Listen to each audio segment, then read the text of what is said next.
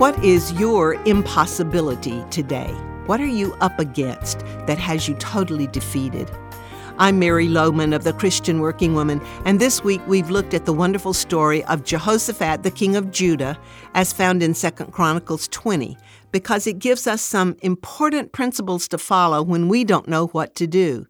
Do you really want to let God take control?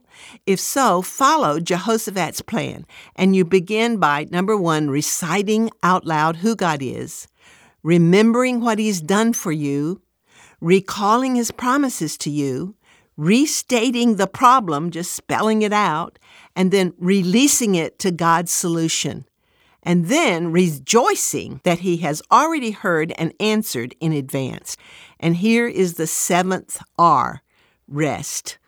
One more R that is the result of following this formula. We find it in that same chapter, verse 30. And the kingdom of Jehoshaphat was at peace, for his God had given him rest on every side. Are you in need of some rest today? Are you tired of trying to fight your own battles? And weary of losing them, maybe? Well, could it be that it's time you followed Jehoshaphat's example and just release the problem to God and let Him fight the battle for you? You do have to show up. You do have to obey. You do have to march to the battlefield, but you don't have to fight. It's God's fight, not yours. But first, you must let go and give Him control. I want you to know that I practice these seven R's frequently, and when I do, I always find it gives me guidance and strength. It's a great way to endure in the midst of a difficult situation, but mostly it's a great way to show God that you trust Him.